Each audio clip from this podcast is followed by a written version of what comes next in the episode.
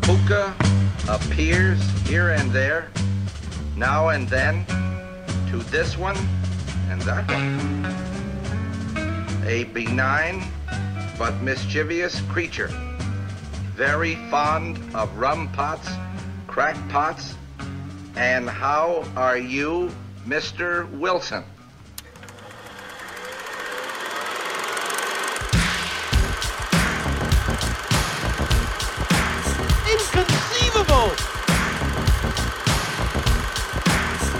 World where laughter was king, on the edge of space, Ludicrous speed!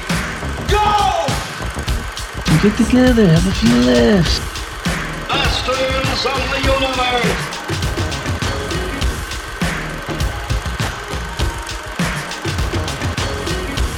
Welcome back, everybody, to the Cinemasters of the Universe podcast. to the I wild, wild west.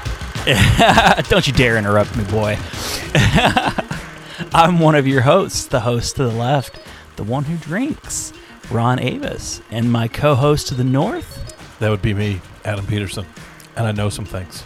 That's right, he's joining me as usual, and together we make two of the unknown elements of Captain Planet. Yes. as long as I'm not heart, even though I'd get a monkey, I don't no, want to be no, heart. no. You're you're like knowledge, and I'm like booze. Those are the lesser known planeteers. yeah, they really are. Knowledge and booze. knowledge and booze. oh my lord, that would be amazing. Absolutely, We'd be pretty great planeteers. we would be. We would be. What would our symbols be? I mean, I guess yours would just be like a brain, and mine would just be like a a disoriented, you know, little dude like stumbling. I'd, I'd, keep, I'd keep pointing out inaccuracies in all of the things that we're doing. It's like, I don't see how this is uh, saving the environment, guys. And then you just take like a Right. take like a bottle of something and smash it on the ground. We're like, yeah, that's right. a bunch of horse shit. Start talking about how I want to pick a fight. oh Then Wheeler, God! Wheeler in his fire ring, he'd get all, what, you want to start a fight? Oh, th- th- this is America. This is America, right? Let me see some papers, Russian girl. Pollu- polluting, crazy kids, bastards.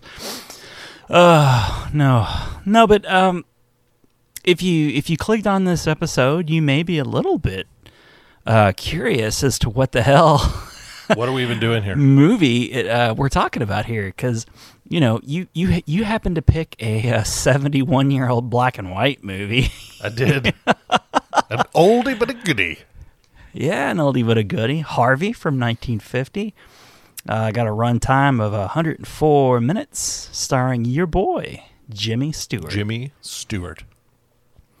And uh, this is the second of four movies that we're t- going to be talking about for February, which we're just sort of deeming uh, movies we have a love affair with. Yes. And uh, last week I picked Hot Rod, and that was a, a blast. That was a lot of fun. It was a lot of fun. Uh, that was the first episode you had ever edited, put together, and uh, ch- you know, cheers to you. That that were that went really well. Yes. sounded great. I was I just mean, shooting for hopefully this doesn't suck. I mean, that's kind of what I usually. That's my standard. That's the bar that I set. The bar for most things in my life is literally just like sitting on the floor. It's like, eh, at least we should be able to make it over that, I think. as long as it's not rotting and smelling bad. Yeah. So, since this is your flick, and what we've been doing here recently is, you know, we we take turns picking a flick, uh, and whoever picks the flick gets to drive the podcast mobile. Yes. and uh, that would be you this That's week. me. So I'm going to let you take it away, and you you you steer the conversation however you see fit. Doesn't doesn't necessarily have to be exactly the way I do it, uh, but you know I I will just let you take over from here. I'm I'm going to sit back in the passenger seat and uh, play with the radio. Sit back and relax. yeah. So, Harvey, um, this this is uh, one of my favorite movies of all time. Clearly, Uh, it's it's one of those when you say we're doing movies we love, and I get two picks. That's a that's a hard that's a hard road to to walk down. There's a lot of movies out there that I really love, and so um, I had to had to really kind of think about it, and I was like, you know, I, I you know, as much as we talk about Jimmy Stewart, I feel like I would just be doing him a huge disservice if I didn't if I didn't pay homage to uh, to him and his legacy. And so um, Harvey, I don't I don't remember the first time I saw it. I've probably seen it more than hundred times in my life because I just I enjoy it as much as I do. Um, so I, I knew when we were like, all right, let's do movies, movies we love, movies we we have a love affair with. I was like, I've loved this movie for a long time. So uh, there's a lot of movies Absolutely. go with. So I was like, ah, Yeah, if you if you count all of the movies, you know, picking just two, I mean, is is hard. it is, it's, it's not an just- easy one. It's a toughie, and if we're counting, if if the listeners are counting at home, um, or if they're not counting at home, how many, how many would you say that we've done now as far as James Stewart movies go that we've really discussed, you know, featured? Um, I know uh, three off the top of my head um, Uh huh. that we've. I mean, like we when we did Rear Window, and then we did. I did That's right. The Man Who Shot Liberty Valance. That was one of my. That's uh, two. That's right. I'm trying to think of other ones. Um, if we would have done Christmas, I would have done It's Wonderful Life because it's my favorite Christmas Right. movie. Um, Right. I'm trying to think. So this is for sure the third. yeah, at least the third. Yeah. Yeah. So that that's pretty cool. I mean, we're for for listeners, uh, for younger listeners, you're you know you're we're, we're taking you back. We're kind of giving you a little bit of a, a history lesson. Back in of, the um, day. Yeah, back pre-color. Yes. the world was just in black and white. That's right. was a weird time And, to be uh, alive. And I, I still have yet to see the man who shot Liberty Valance, but uh, Rear Window. Uh, I'm not at all upset that I watched that. That was really enjoyable. It's And I watched this one, obviously, so I can ha- I can contribute to the conversation, and not completely leave you on an island. I, I have I have plenty plenty of others that we can use in the future. There's Yeah. uh, three other Hitchcock films that he was in. Um, uh, the Glenn Miller story, Mr. Smith goes to Washington, Mr. Hobbs takes a vacation. There's plenty of Jimmy Stewart movies. Anatomy of a Murder, great. Plenty movies. of Jimmy. plenty, of Jimmy. I've got plenty of Jimmy to go. Yeah. But So you you had mentioned before that this was um, one of your mom's favorite movies. yeah, I that- think- that was where that was where I was first introduced to Harvey. Yeah. Yeah, my mom. She's my mom's a loves old black and white movies, and that's probably where, um, especially growing up, because it's, when I was a kid, it was one of those things where you know there was a lot of begrudgingly watching stuff. Some of it was you know just for whatever reason it would click, but uh, I mean when you're a- when you're a kid, black and white movies. Even when, when I was a kid, was still not like, oh, this is boring. It's like it's black and white. It's not even color. Ugh. But Yeah, um, unless it was like the, the Little Rascals Yeah. or the Three Stooges or something, it was hard to watch. But uh, well, and and one of the things because I know I've talked about this, especially with movies in the '60s, but if I mean '50s definitely fit in the same category is when you're talking about movies from that era of life, um, they're they're very different in a lot of ways. I mean, it has to be driven a lot by dialogue. I mean, you don't have Yeah. dialogue and set are kind of the two. You know, you have the acting abilities of whoever's on stage or on screen, but you don't have a lot of things that you're going to be able to add in at a later point. I was like, oh, we'll just we'll add that pair in in, in uh, post production. We'll just make a CGI pair. A little George Lucas act magic there. Love to get a little jab in at George. Well, you said stage, wouldn't this? Actually, is uh, from a stage. It was, play. yes. It's a play, right? Yes. Originally. Yeah, one of uh, one of the writers. She actually, uh, uh, Mary Chase, was the writer of the play.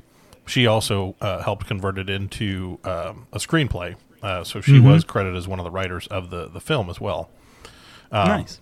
and uh, so and it's one of those like I, I like there there are times when you're watching this movie that you can tell uh, that it was adapted just the way that uh, you know the way that a, a stage production of something goes there are a lot of times where when you're watching a movie uh, that you know was adapted from a play um, it, sometimes it's on purpose. Sometimes it's just because of the limitations of. I remember when I saw Fences with uh, Denzel Washington and uh, oh, what's her name? I just lost her name.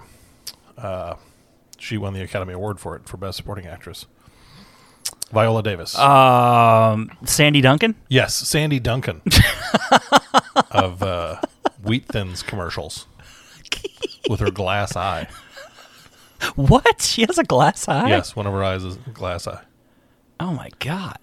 I I never knew. You just that. learned a From the lot about Sandy Duncan in about ten. Oh my seconds. god. Uh, I'll never I'll never watch the Hogans again without It's a Sandy fo- Duncan like zeroing in on that eye. Yep, glass eye. Is it the left eye or the right eye? I want to say it's the left eye, but I'm not Got it. 100 percent sure. Got it. Okay. Yep. But uh, I, I've been watching a lot of 80s sitcoms here recently. there's nothing wrong with that. no. When you told me you were watching Family Ties the other day, yes. there was there was a period of time when I was in my early 20s and I was still living at home. I got Ah. Yeah. myself on probably one of the weirdest sleep schedules I've ever been on, where I was intentionally waking up at four in the morning to watch Family Ties. I'm going to tell you, Family Ties really holds up well. I, wa- I went all the way through Cheers, and I thought that held up pretty well. Yes. Uh, Family Ties actually holds up a bit, a lot more because in today's climate, you know, you have like this kind of, um, sort of. Well, I mean, when when when Family Ties was popular in the '80s, there was for sure, um, um you know, like '80s was all about greed and you know Reaganomics, and Yes. Alex P. Keaton for sure personified that character, but. His mom and dad were like these liberal, they were the hippies. you know yeah they were the hippies so they you know you you get their perspective really kind of feels like kind of like you know more modern and then alex kind of comes across as like the evil douchebag but he was obviously the he's he's the star of the show, especially after like season two or three when they realize that and they focus less on like Elyse and and uh, uh, oh crap, what's the freaking dad's name? Michael Gross. I can't think of his Steven. Steven. Yeah, Yeah, Steven. They focus a little bit m- less on them and just it's just like every episode's a Alex P. Keaton episode. He was a rising But- star. Yeah, but that that show like really holds up well. Like it's still pretty damn funny, which is great to me. Uh, but yeah, the Hogans. I might have to check the Hogan family out. Get a get a good look at that glass eye. And you get some Jason Bateman along the way too. Oh hell yeah. Jason Bateman. Mm-mm. Okay, so um, but yeah, we we were talking about we We're talking about got We got Sandy. we were Duncan. talking about Harvey, We got on Sandy. Sandy Duncan though. I mean, if you Sandy get, Duncan. if you're gonna get on a Oh tangent, no no no, you were talking about uh, fences. yes, fe- Yeah, oh, yes, yeah, fences. yeah. Sorry. well, Fen- fences. I, I remember watching fences in theaters, and uh, in theater, I only went and saw it once. I didn't go to multiple theaters to see it. Um, uh, One time was enough. Um, it was good. I'm not Yeah. saying it wasn't good. I was just saying, Sure, I- sure. it was not. I need to go see this in a different theater. It was the one theater was fine. Um, but it, it was just the the way that I felt like they used uh, this the um, the setting for it felt very much like they were trying to stay as true to what would have been the uh, the stage for a play. It felt very much like that, like they really confined themselves to kind of a couple of areas. Well, I, I did notice in the opening credit scenes of, uh, or the opening, you know, like the opening credits, and, and in the older movies, they used to always have like a five minute opening credit sequence, Yeah. you know, with all the all the actors and producers, directors, and then I did catch that it was a, uh, based on a on a play. Yes, And so like that was in my head.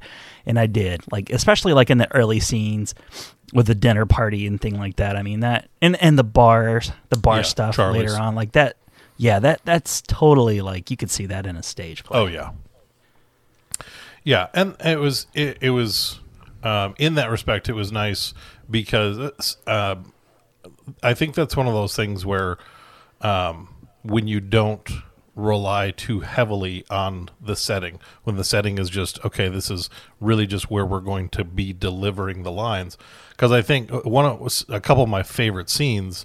Um, just kind of jumping ahead. One of, one of my favorite scenes is in the alleyway towards the end of the movie, and it's be- because the dialogue is just so fantastic. The uh, the monologue that Jimmy Stewart gives, he has a couple of them in, in the alleyway, are just really well done. And it just, that, that whole setting, it's like, it's just a simple alleyway, but you get so much out of it. And I, was, I, I think that's one of those things that I, one of the things that I do appreciate about old movies is when you're watching a really good old movie, it's because the actors have taken whatever the dialogue and and made it timeless. They've made it to where 71 years later you can still watch and say, "Oh, this is a really good movie. This holds up. This is something I enjoyed."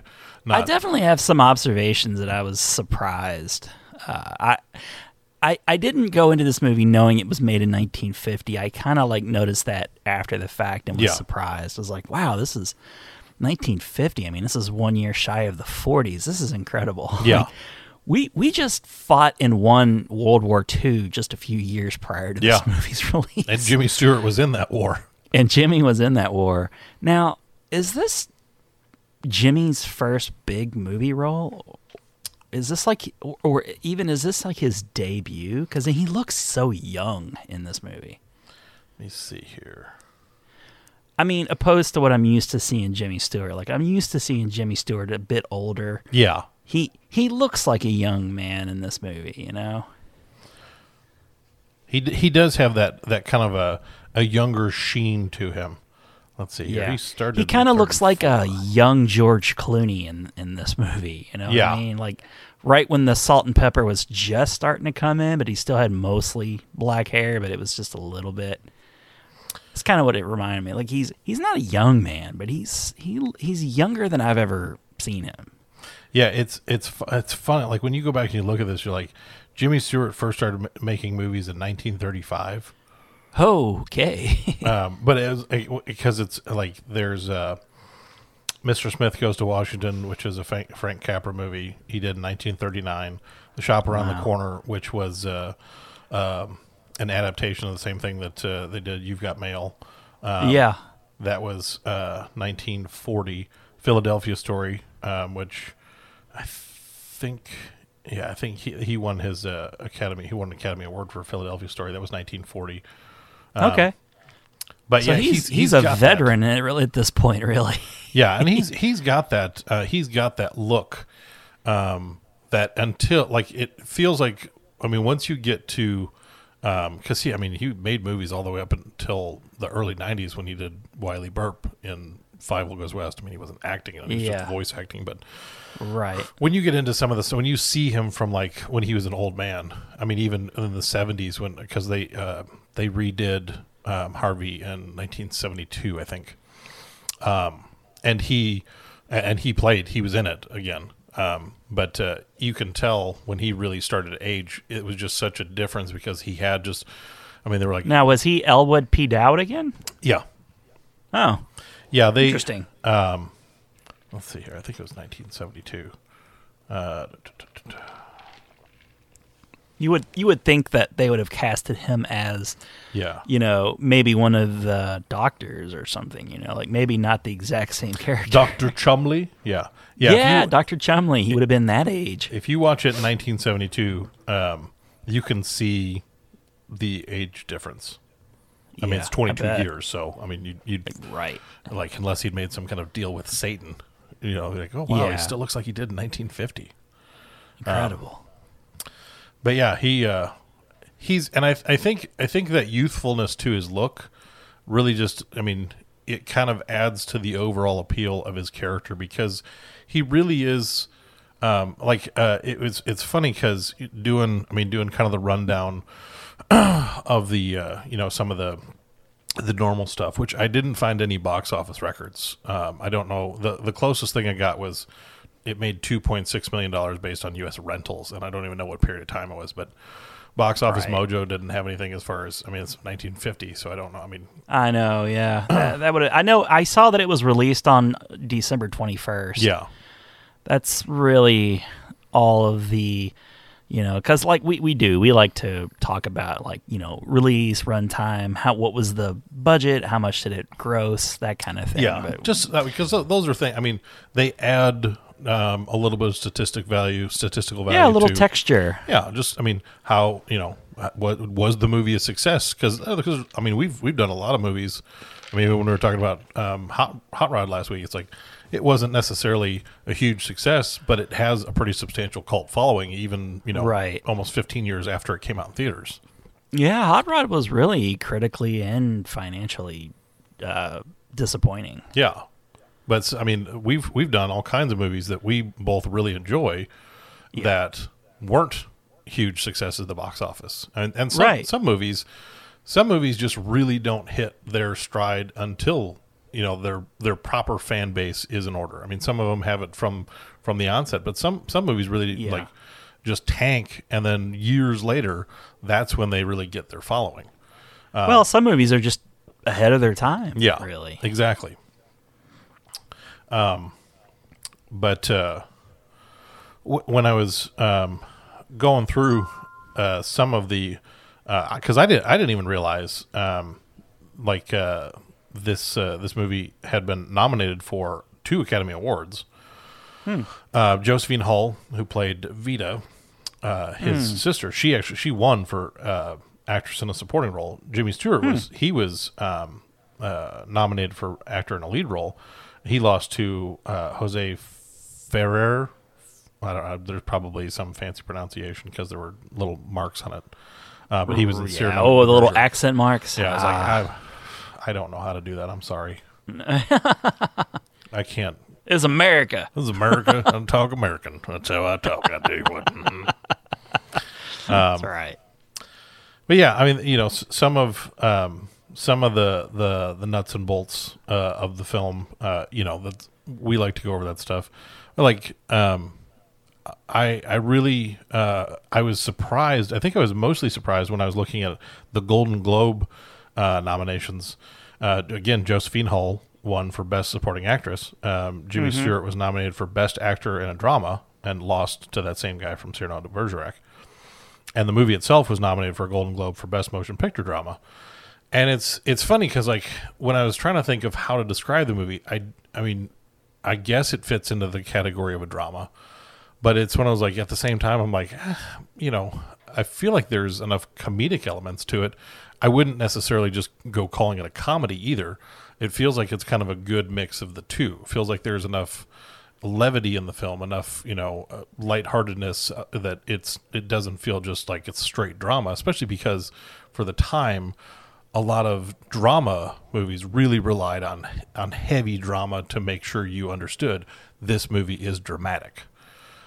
I I don't want to jump ahead uh, uh, at all, but I mean when when you think about because I agree like what what what uh, genre does this movie fit under? Because it starts off very comedic in nature, Yeah, but I think by the time you get towards the end, things get kind of eerie there. to me a little bit. Like it it it it almost takes like a hmm, like a like a uh, gosh, Alfred Hitchcockian kind of turn in a way. I don't know. There's there's a supernatural element to it. yeah, Which I liked a lot. I wasn't expecting to see anything like that, but I mean, we can talk about it too. Like, I mean, I mean, I, maybe it's my dark nature that's framing it that way. You you could also look at it in a very silly way, like a like cartoony sort of way, but it takes a turn at one point in the movie.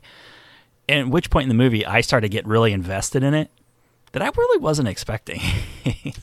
we, we we we can definitely get into that a bit more later. And I'd also be curious how they if it if that same tone is is present in the 70s version cuz in the 70s, you know, you you can get a bit more, you know, risque, I guess. Yeah. You you you know, there there's a bit more you can do. Well, and- and that like in because I mean we we talked about before when rewatching things, uh, especially for for the podcast, and really anytime I rewatch something, um, unless it's just something I put on for you know background noise or or you know just to kind of casually enjoy while I'm doing something else.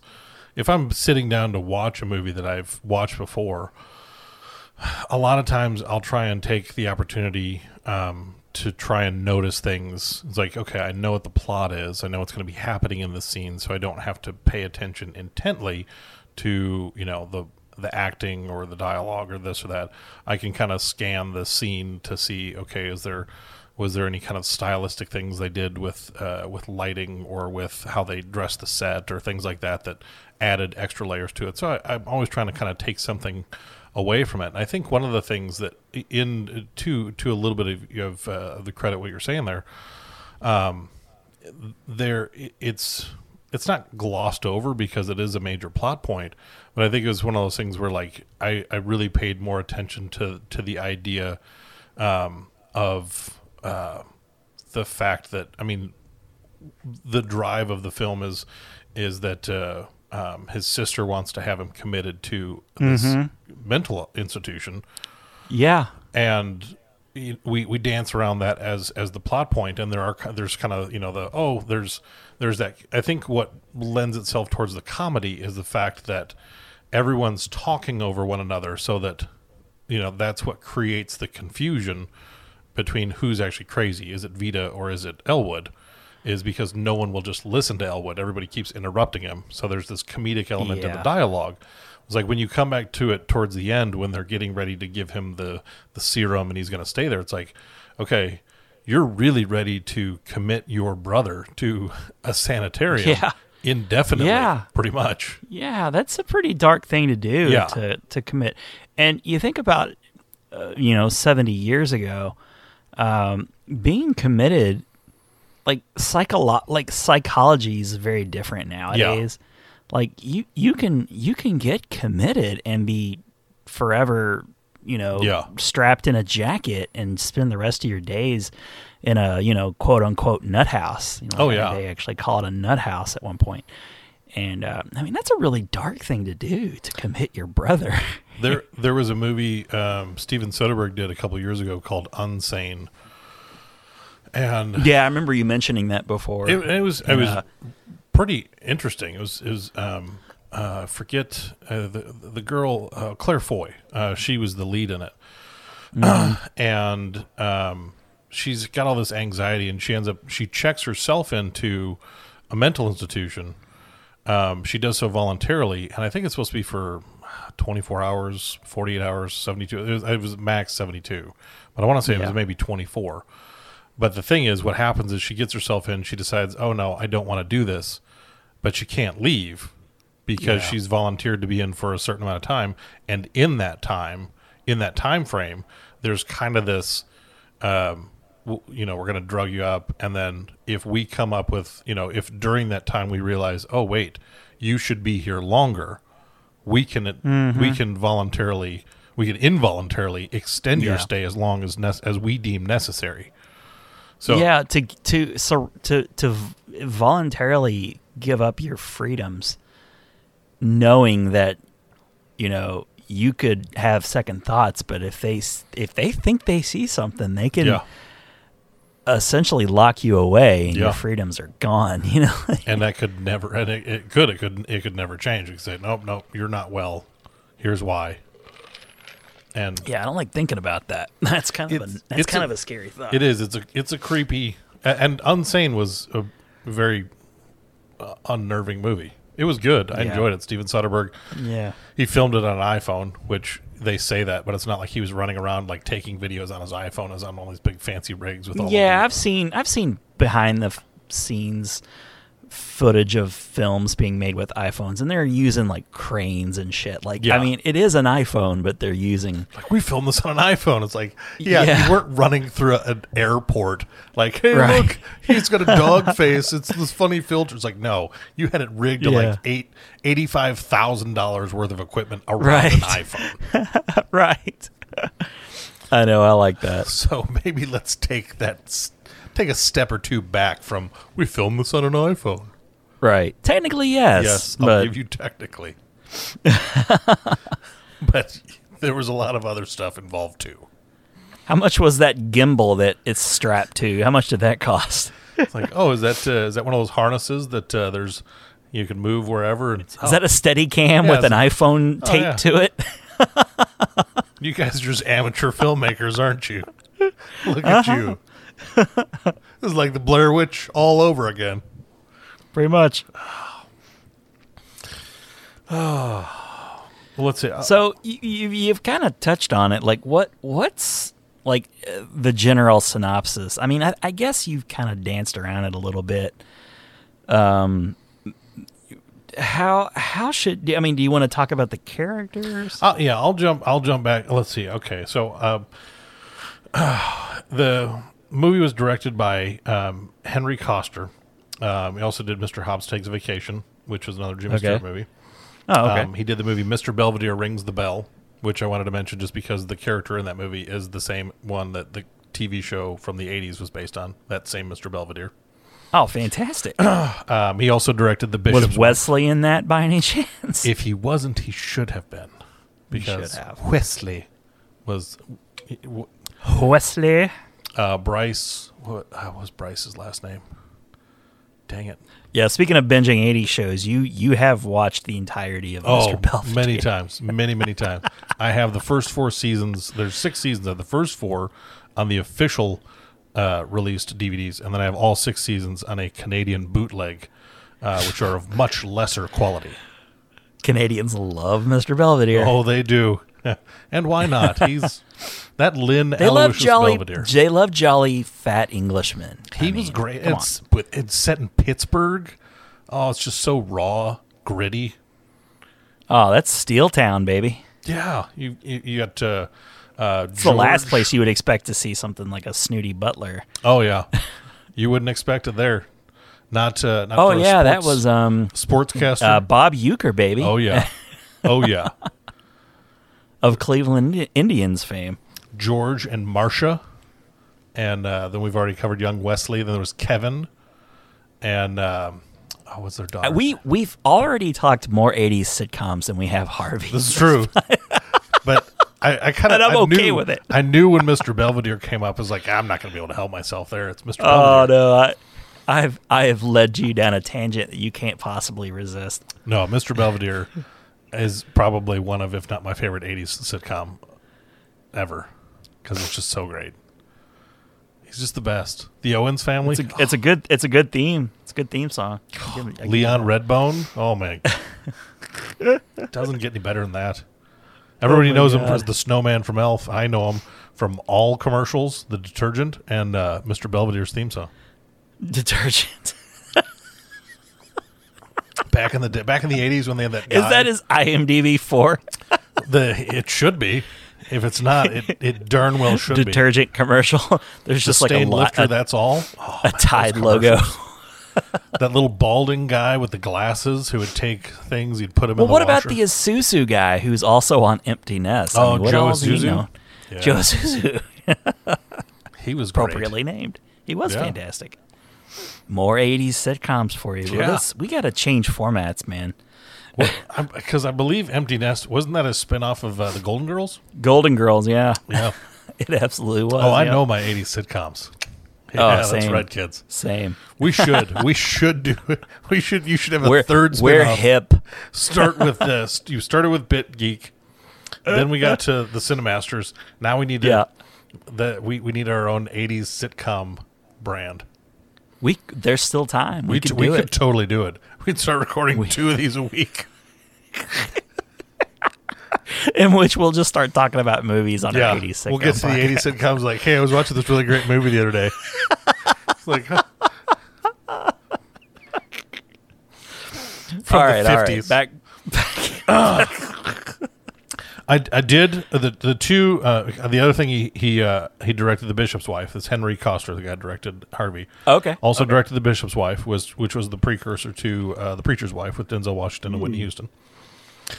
Two things about him that I really liked when I was when I was reading him. He was forced to flee Germany because he was a German in Germany. He was forced to flee Germany after he punched Uh-huh. a Nazi in the face who insulted him inside a bank.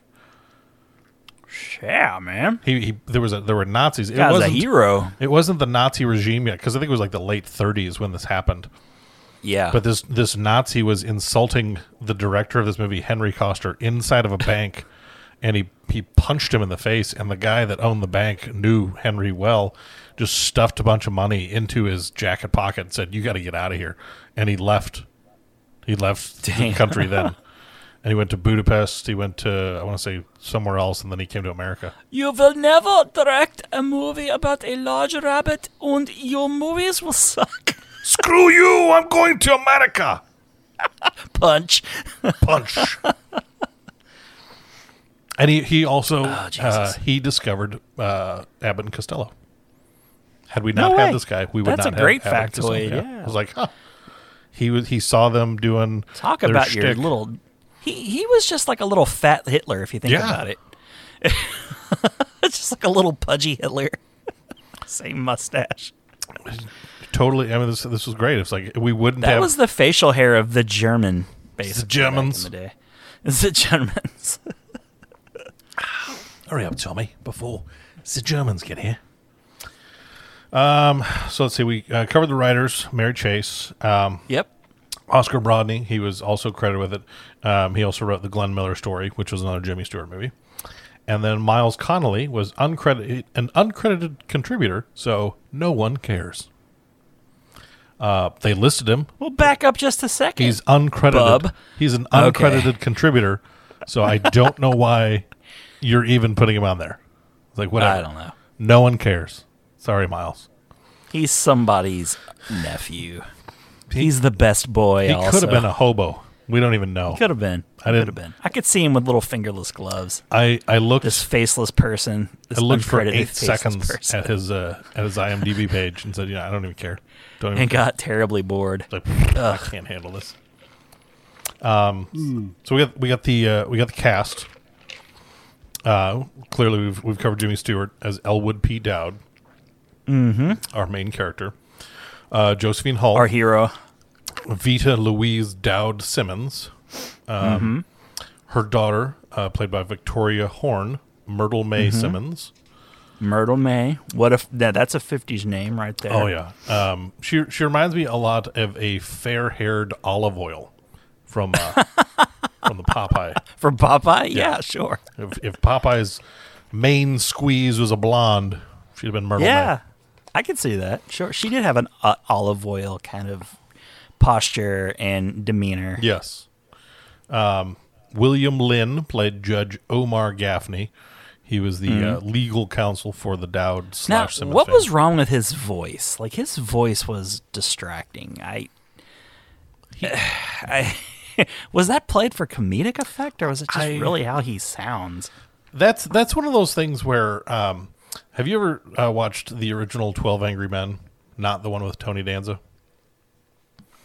Um, with uh, I, Henry I, Fonda. I, yeah, you know, yeah, in a in like a classroom, maybe. yeah, it's uh, there's because I swear the guy who did the original voice for Piglet from the old Winnie the Pooh cartoons, I think he was in there.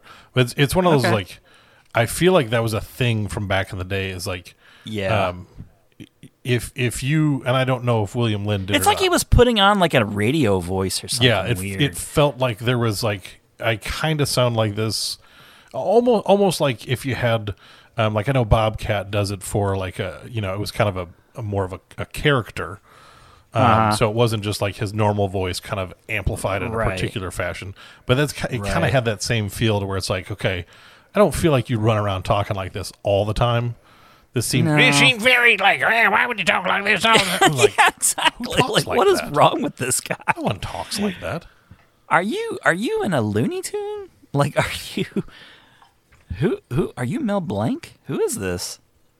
Yeah, I don't know. He he he kind of pulled me out of all the scenes. Like, wow.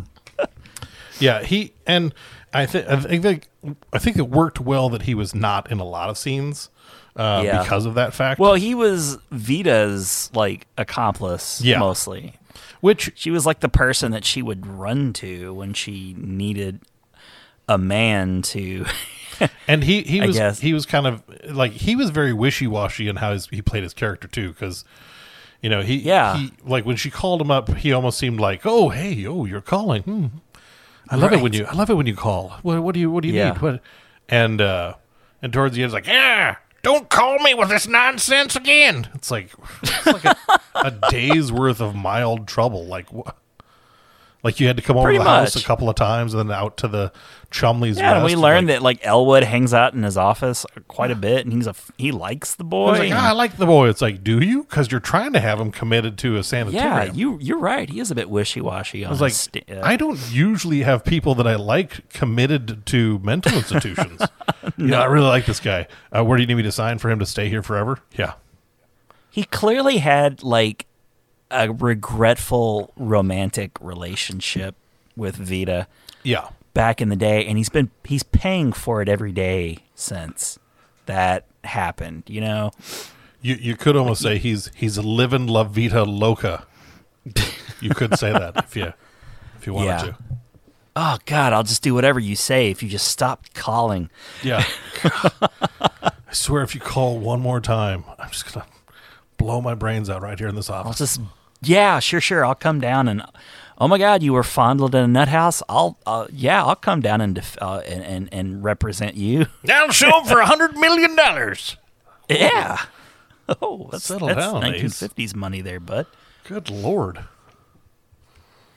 All right, so so we there was the judge. That we got- and then uh, then I kind of bounce. Then we've got kind of our uh, the other half of the characters because there's some minor characters. There's uh, Mr. Crackers at Charlie's, and you know we got a couple Yeah. of cab drivers. There's some kind of you know intermittent characters that don't necessarily need a lot of mention. But then we kind of have Yeah, these are just like acquaintances Yeah. of Elwood who he just kind of befriends random characters, often of um you know, kind of lower status, Yeah. working class, he he has non-desirable like ne'er-do-well types. he has this air about him that he'll talk to anybody. Like even when he's like, "Oh, I always have the best time, no matter where I'm at." Oh, look I'm at with." this fence. That's a really interesting fence you Yeah. built there. How'd you like to come have some dinner at my house tomorrow? It's like, hey, I know we've just met. Would you like to come to my house? Here's my card. If you need to reach me, it's, you want to just come aggravate the shit out of my sister? It's like it's it's one of those like those are those are some of the things that I I like. It's because it does lend itself towards a certain amount of comedy when you view some of these things through a 2021 lens. Where you're like, yeah. you're like people Oh, go. I see you're plunging a turd there. You're really working hard. Uh, how'd you like to come by and have some dinner at my house? the idea night? that he's he's just so happy to be himself and let people Yeah, know yeah, who he yeah. is. Like, hey, here's my card. right? where- oh, he's got lots of cards made up. in in this day and age, people are like, "You mean I can go online and no one will know who I am, and I could do all kinds of destructive things, and no one will ever be able to find out that it was me?" Oh, that's so great! I love the anonymity of of no one knowing who I am or where they can sure, find me. sure, sure. Yeah, you you can just Facebook anybody nowadays. Yeah, Um, What'd you say his name was? Oh, here's his last 15 years. yeah. this is everything. He's. I mean, like this guy is not. It's like he just posted his social security number on Facebook. What? Because somebody asked. Oh my gosh, Elwood. ah. It's a destructive thing to do. So God, that's Elwood. at uh, at Chumley's Rest, which sounds like such a you know magical place. Chumley's Rest. Sounds like a bait store Yeah. almost. Welcome to Chumley's Rest. Night Yeah. crawlers are on sale this week. Two for two for one. Woohoo! The perch sure are biting. So we've got uh Yeah, the sanitarium workers are Yes. kind of like their own little cast in, Yeah. them, in them in themselves. It's like the other play, you know. Like yeah, it's like the, second- other half of the cast. It's like we've got Right. Elwood's team, and then we've got Team Chumley, and uh, I like that. and so uh, leading up It's like clearly, a supermarket sweep episode. clearly leading up Team Chumley is Dr. William Chumley, played by Cecil Kellaway. Some people might say Cecil. I've always preferred Mm-hmm. I would Cecil. I, I would say Cecil. I like Cecil. Cecil I'm, Kellaway. I'm good with Cecil. I'm pro Cecil. he was also in the film Guess Who's Coming to Dinner with Sidney Poitier. Ah. So he's got he's been rubbing elbows with some uh, big celebrities there. Good old Sipo. Yeah. Um, we've got Charles Drake, who played Dr. Raymond Sanderson. I put down here, uh, he was in an episode of Mannix in 1967, Ooh. where he played the character Wow. Adam Pearson. Very similar to my name, No, just without a T. similar. It's Yeah. Pearson, P I E R S O N. So it's like, oh, it's almost the same name as mine, I wonder how he feels about Deadpool. Doctor Raymond Sanderson. Yep, he's a card. Then we've got He, uh, he's definitely a guy that. Well, I mean, I don't want to. Well, we, I, I don't know if you wanted to talk about these guys individually. yeah, if we can talk for, about the characters, we're just as- we're rolling. Because yeah. once once Well- we get past this, then I really just kind of have the film broken down by little titles that I gave for, for kind of each of the scene changes, so that we can kind of go just kind of walk through it. Well, when when we first meet Doc, Doctor Sanderson, he he's kind of like the front-facing doctor, I guess, for the sanitarian. Yes. He, uh, he's who Veta talks to first, and he's very kind of cold, He is. and yes. especially he's called to Miss Kelly, who you haven't mentioned yet, but Peggy Dow. Peggy, yeah, she's cute. I like her. She's, Yes. she's definitely a, a cute, cute lady. Um, but he's like a dick. He's like really a dick to her, and you kind of get this sense that there's maybe possibly some history between them, and he's just like so cold and an a hole. And he really, it's not until after he meets Elwood um, that he kind of changes, does like an about face and character, and he kind of becomes like this charming, like 50s leading man, really. Yeah. Uh, but I, it, to me, it was just like really weird that he would just go from this like total douche to like this really charming and charismatic dude, like in a matter of a meeting. Because he has like he has this really kind of i mean it's almost like he like he's got this uh i'm trying to think who i would compare like he's he's like a poor man's George Peppard. Like when you think about George Peppard in uh um breakfast at tiffany's he's got kind of like a, you know a poor man's version of kind of like this you know just stone the stone face you know kind of good looking you know leading man kind of guy but there's just no substance to him. It's like it's No, there's until- not much to him at all. but like once you get that once you get that intimate setting with uh like it, it kind of gets some seeds planted in the scene where like they're he and and uh uh miss kelly they're talking to elwood in in the office where they're both kind of like after he leaves and they're kind of reveling like you know he was a real nice guy. I really like Yeah. that really like that fella. He's a good chap he's an affable Yeah. chap Affable indeed. But then, then you've got then you've got the other you've got the uh, the aggressive uh, arm of the Chumley Yeah, team The guy who the the guy who carries the net. yeah, Like, Martin Wilson, an- yeah, old Marty Wilson, tough as he nails. definitely was a he was an abrasive fellow. Played by the uh, the lovable Jesse White. He was in an episode of Seinfeld, Was he now? Which episode? The Cadillac, as Ralph. The Cadillac. Yeah, The Cadillac. Is that the one where like I think it's the one where Jerry gives his dad a Cadillac. Oh, oh, hmm. So at the it, it, so they're down in Boca, Del Boca Vista. Del Boca? Vista. Like one of, yeah, one of those. Because I think this is one of the guys that lives down there. Like I think he might have a line or two in the in the episode. Okay. Okay. And if, if you Google it, Take there's the a pen. if you go- Jack. yeah. I know it's not him, but If if you Google if you Google him, you, there's a split image of him. I think from uh, Harvey and then him. And you're like, oh, okay, yeah, I wouldn't have known that Okay. otherwise. But um, Okay. I was like, oh, he was in an episode of Seinfeld. That a lot. Like when I was going to try and find, okay, what is interesting? Like some like uh, Myrtle Mae. I was, Myrtle was in like five movies, and that's it. And you're Uh-huh. like, oh, and same thing with uh, with Josephine Holtz. Like she won an Academy Award for this, but she was really she was literally only in like five or six movies in her entire career. So it was like, and the ones are like, oh yes, this one from 1939. You know, everyone's goes, oh yeah, I know that one. It's like, no, you don't. That's from the 30s, so clearly you don't know that movie. I mean, no, clearly. Um, Do they have sound? I don't even think so. I think just in life, in general. Well, she's older too. I mean, Yeah. she's she's she's an older She's an old older. broad. She's an old. Yeah, she's an old broad. she's a white broad. She's an old white broad. She's an old white broad, just like us. And then I, I just because I, I liked both his real name and his name on screen, he's not a, a, a vital character of the movie. But Clem Bevans played Mr. Herman Schimmelplatzer, the operator of the gate. Yeah, he's a, he's a sweet old fella. Just a just a, He- an old a, a good old fella.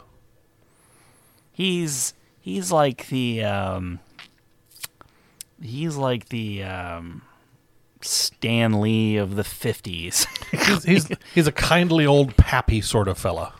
yeah, Just an old He's- pappy. He's, the inventor of the motorized gate, pretty Yeah, much. which it's one of those like, yeah, I kind of feel like somebody else might have, you know, figured that one out.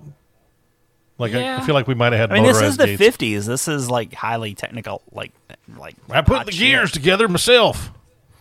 when I push it like this, it opens. When I push it like that, Really? it closes. Oh my goodness! But it's 1950. Who's going to Google that? I Yeah, mean, nobody's going to fact check. no that old one man. can even try to Google that. Wait a second. Let me pull out my 1950s iPhone here Yeah. and double check your, you know, check what you're saying here is true. That would be anachronistic because there's no such thing as a 1950s iPhone. and then the Just, last like, one, Pull out a mirror and look into it. the last uh, credited character because he's actually credited and has an IMDb page is Harvey plays himself. Oh, So I just I like I liked that they did that. I like that there's a yeah because at the end of the movie they credit Harvey as himself. So in Oh, on okay. IMDb you can click on Harvey. It's the only credit he has, but it's Harvey plays himself, which I just thought was kind of fun. that's kind of cute. So- So, so Harvey was the the final. Harvey's the final credit. He's Yeah. the last one of the cast that I was going to mention. So now, now we're just this is we're on to the film. We are in film Okay. territory now. So I just kind of as as each scene was going along, um, I just kind of you know kind of gave it a little a pithy little title so that I'd know. I was like, okay, this is just the I. I like pithy pithy titles are, are fun. Yeah, it's like it's uh, it was like the first one just meet Elwood, and he's walking out, and I, I I like I like the opening because you've got this guy. I think it's really just mostly to establish what kind of character Elwood P. Dowd is. You have this the, this uh, telegram guy rides up on a bike, three forty eight. Is this three forty eight? It sure is. Got a special delivery here for Elwood P. Dowd. Well, Dowd, that's me. Here, let me give you one of my cards. That won't be necessary. Just sign here, sir. And he gives him the Right. special message, and then he just rips it up and walks away. Yeah, he just rips it up and, and like, well, what was that? It's like, okay. That could have been a check for like two thousand dollars. You know, it's when I was like, I, I had to just like, okay, this has to just be like he's just in his own little world. Kind of here's here's Elwood Dowd. Here's everything you need to know about Yeah. Elwood Dowd. Right out of the gates, just just walking along with Harvey. he, yeah, he he's he he's got nothing on his brain except getting to the bar with Harvey. And it, it's it's funny. I mean, like the the rules for film. I think there's only I think you only actually see him taking a drink one time in the entire film because they're not actually allowed to show him being drunk. oh, okay, yeah, you're right, you're right. And so it's it's funny because there are a number of scenes where he's suggesting they go get a drink or they're in a bar and they've just been Oh, given sure. drinks. So it's like it feels like he should really should be kind of this lush, but the I mean because of how they had to play the movie, it's like he's stone cold sober ninety nine percent of the film, and so it's just kind of this funny.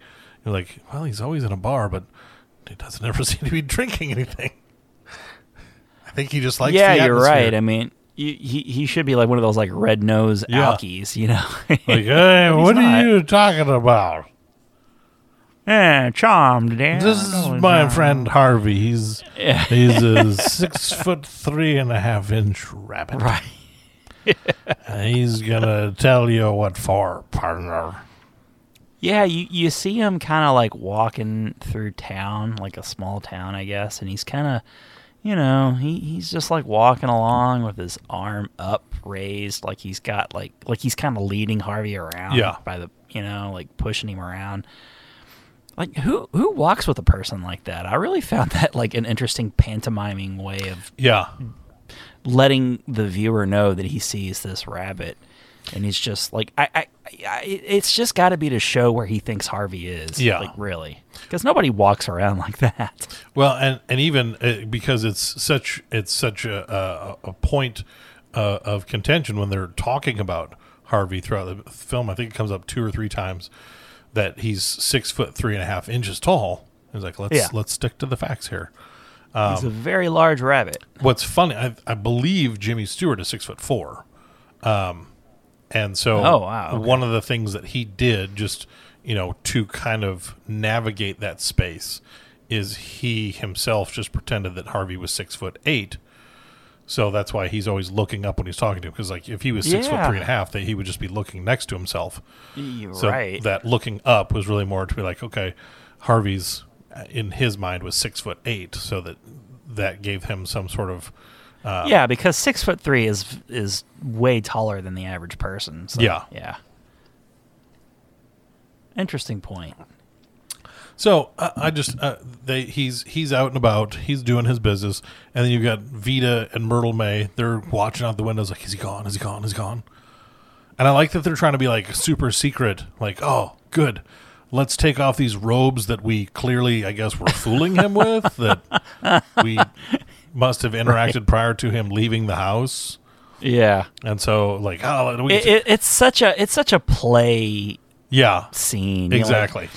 You know, like, eh, like really, the movie starts off so slow for me, and like I'm watching like this opening scene where where Veta and her daughter Myrtle Mae are plotting to get you know Elwood out because I guess they're like these socialites who want to, and, Veta's like fixated on getting Myrtle Mae like a, a fella, I guess. Yes, she's So she's got. They, get hosting these dinner socially parties. in. She's got to be in the social crowd so that she can find a man. Yeah, so they're they're you know like they're just sort of interacting with one another, uh, and they're just sort of letting you know that. I, I guess you get a little bit of backstory about Elwood. Like he's only been like this for a little while, Yeah, Um. and what what is it? That, I might be skipping around a little bit, but like their is it like Veta's maybe sister or something? But like it, it, she's like uh, she's like a relative to Elwood too. She's oh, like their uh, fancy. uh, their aunt that shows yeah, up. is yeah, it, right. So she she clearly hasn't seen Elwood since Yeah. he's started seeing Harvey, I guess. Cuz like she she's like really looking forward to seeing him and they're like kind of they don't want her to see him cuz they want her there cuz she's a status symbol, you know. Aunt Ethel Chauvenet. Yeah, and so like it is it is interesting because I he he he isn't he hasn't always been this way, and uh, that that that information kind of gets disseminated a little bit later on, but. uh you know, I, and I don't. You know, you're you're clearly moving forward here in this in the scene, but I I just found like the first me personally, I just found like the first 30, 45 minutes of the movie just like so dreadfully slow. it, it does uh, well because so much of it is is is unrelatable too. I mean, like you know, it's it's like the idea of they're you know, oh, we're going to be entertaining the Wednesday afternoon club, and it's like yeah, uh, about and like and especially like once they're there, it's like it's just a bunch of really overly dressed ladies sitting in a parlor listening to a woman sing. It's like, yeah. this is what you do for fun. I don't care that it's 1950. This cannot be fun. This is the Super Bowl for 1950. Yeah, I'm like, and like, because there's, I mean, you know, she's, what I really enjoy about all of it is the fact that she's like, all right, it's this big covert operation. Elwood's gone. Whew, now we can have this party that I put in the paper. I put it in the paper that we're having this party. Shh, whole town, don't tell Elwood. right. Anyone with a newspaper, please don't pass this along to Elwood. Like, uh, Yeah. That's not how you but it throw a doesn't even seem like Elwood would care or mind that they're hosting a party. Like he would No. probably just be like, like, don't you just feel like they could say, hey, uh, hey, Elwood, could you and Harvey go hang out at the bar this afternoon? yeah, And be like, oh yeah, uh, the bar is a great idea. You know? because like that was clearly what he's going to do anyways. Is like instead of having, because then you're like, you, I'm going to call Judge Gaffney. It's like it's when I was like, okay, again, I, I think to your point, this goes more towards that that play treatment where it's like, all right, we have to find a way to introduce Judge Gaffney because Yeah. he's going to be a part of this at some point, and we need everyone to know who he is early on enough. So it's like, all right, I'll call him and see if he can get someone to And send my boy over there. Yeah. It's like ah, and he's like, so then he picks this guy, and he's like, ah, I need you to, and he's like, all right, I'm going to tell you what you need to do. You need to go find this guy, and you need to, and I'm going to give you the most vague description, and then only after I've given you a very vague description, I will tell you his name. It's like, oh, not Elwood P. Dowd. No, like, what? I mean, it's not like he's got leprosy. It's like he's that guy that talks to the rabbit. I couldn't Oh, handle that, that. nutbag. Yeah. Oh, not him. And it's like, he's like, maybe And I love how his mission, like he steps out and then like just immediately fails. like maybe maybe I'll take three steps and go down the stairs. No, no, hold the elevator. Wait, the entire floor is covered in soapy water. right? Is this a bad America's Funniest Home Videos clip? That that felt so weird. He just like slams into the door to the doctor's office. Yeah, it's like, uh, what? I was like, and that's that's the the you know oh the comedy of errors. That that was just like high concept comedy. Like that was your Jim Carrey moment Yeah. right there. It's like, oh no. It's like because clearly Judge Gaffney thinks he's ma- got a man in the case. There's no way that Elwood's coming back home for this surprise luncheon. yeah. But I, I like because this it's right after that scene um, is when Elwood's doing that little walk into the bar, and the only reason I note, noted it is because he's got this really upbeat theme music playing that I really enjoy. Like do do do do do do do do. I didn't like- notice that.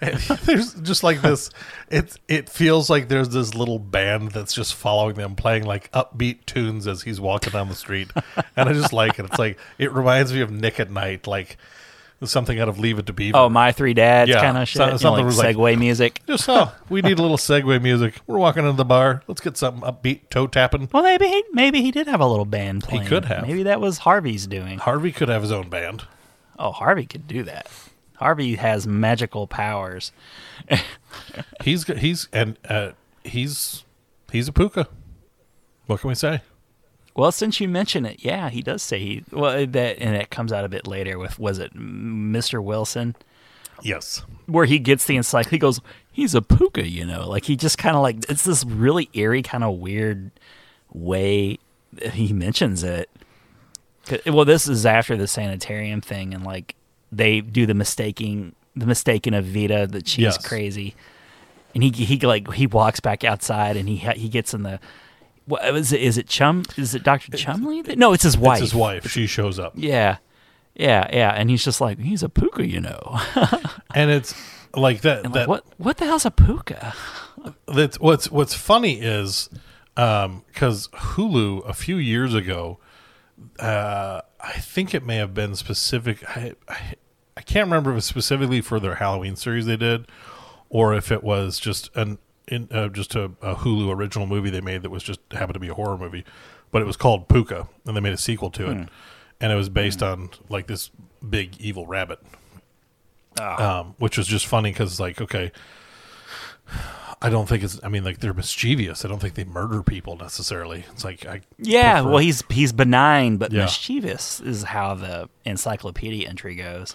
which I uh, I just I like that whole that whole scene because it's Mrs. Chumley who she's like, "What's a pooka?" and she walks, she Right. deliberately walks over and she gets the dictionary down or the encyclopedia and she's thumbing Yeah. through and she finds it, and then as soon as she finds it, she's like, "Oh, She walks I'm away. late." Yeah, What? You don't have That was weird. eight seconds to read the definition. I simply must leave right now. I'll lay this down on the desk. oh, that's my cue. and I was just like, Exit stage left. some some of those like the those are some of those hallmarks of like the old movies that that I really like. They're so cheesy, but I just find them to be really fun because like, okay, it's it's all leading up so that Mister uh, Martin, um, what's his uh, Mr. Wilson. Wilson, no, Martin Wilson, yeah, Yeah. because he's Mister Wilson. Because Yeah. he's reading is like. Uh, like hey now mr wilson or what do you know mr wilson Yeah, he he direct he he in the definition it it like uh addresses him.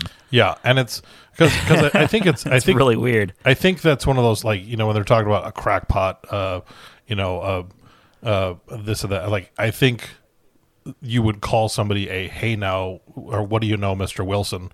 was one of those that it like they played it up as a joke, like he thinks the dictionaries or the encyclopedia is talking to him, Yeah. but really like that's what you would call somebody as a synonym for a crackpot or a you know or a crazy person is like, "What do you know, Mister Wilson?" It's like ah. The, the encyclopedia is talking to me. It's like this See, because that's the way I took it. I took it very literally as Yeah. it talking to him, and like to me, that's the point of the movie that kind of like got me like paint. Like, I was I was very um passively watching the movie, you know. Yes. but and wondering like, eh, well, I thought I knew where this movie was going. I I really did. I thought I knew this movie, and then like that happens, and then like tone. Think the tone changed just a little bit. there's there's some there's some shifts. There's some pretty decent shifts in there. Yeah, and I thought, whoa, this what is this movie saying? Well, because they like they have this whole. I mean, like throughout the entire movie, Elwood is just going about his business as he normally would. Like Right. he's he's doing his thing, and even because when when he goes with Veta to uh, Chumley's rest initially, Yeah. because she's so fed up because he ruined the Yeah, he the shows up to the to the surprise luncheon, and he he he does the thing that she feared, and he introduces Harvey to all of the guests one by one. They all, and it's not like they look at him like, "Oh, weirdo." They they run away like they've seen a ghost. Yeah. like it's really weird how Well- they react to him. and it's it's so fu- like one of the things because I think uh, I think I noted it when um uh when he's when he's first sitting in the bar and he's talking to the guy who uh, is clearly alluding to the fact that he's been in jail because he was making license plates. Yeah, yeah, yeah. And uh, between him, you have him, and you have Mister Crackers, the guy that's that seems to run Charlie's. Um, the there are a number of people throughout the movie that seem aware of his quirks and really like him, anyways. Right. Like there's they have there's no qualms about it. So it's one of those No. like it's a it's a weird kind of uh, dynamic to where it's like well, because he's so nice. I, I think that uh, That's a normal way. Like, I think a normal person, even in the 50s, would just look at that as, like, well, he is quirky, but he's such a nice person. He's harmless. and and I think I think it leads it, it ultimately leads into um the, there's there's that clear distinction between types of people that I think when you get to that final speech that the cab driver gives when they're at the, the sanitarium I think that that really helps kind of illustrate the point between the two different kinds of people is like the kind of person that's riding out to the the place with them versus the, the kind of person that's riding home with them Yeah. so you have these people that take one look at Elwood, and regardless of his demeanor, regardless of what he's talking about, regardless of what he's, because I, I like uh, people. People always ask him, um, oh, what do they say? Uh, like, uh, um, uh, what what can I do for? Or like, or, you know, where he always responds, like, "Well, what'd you have in mind?"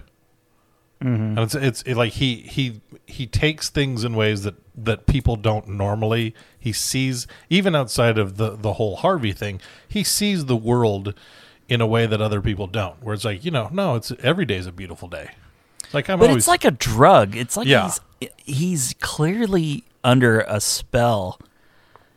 You know, like I, I'm curious of what what exactly he was like pre Harvey. yeah You know, because well, it, well, it, there's the whole speech that he gives. Like I, I was a clever man, yes but I recommend being a what is it, a, a kind man or a, yeah. It's, that's a one- pleasant man. Yeah, pleasant. my, yeah, my favorite quotes from um, from the entire movies.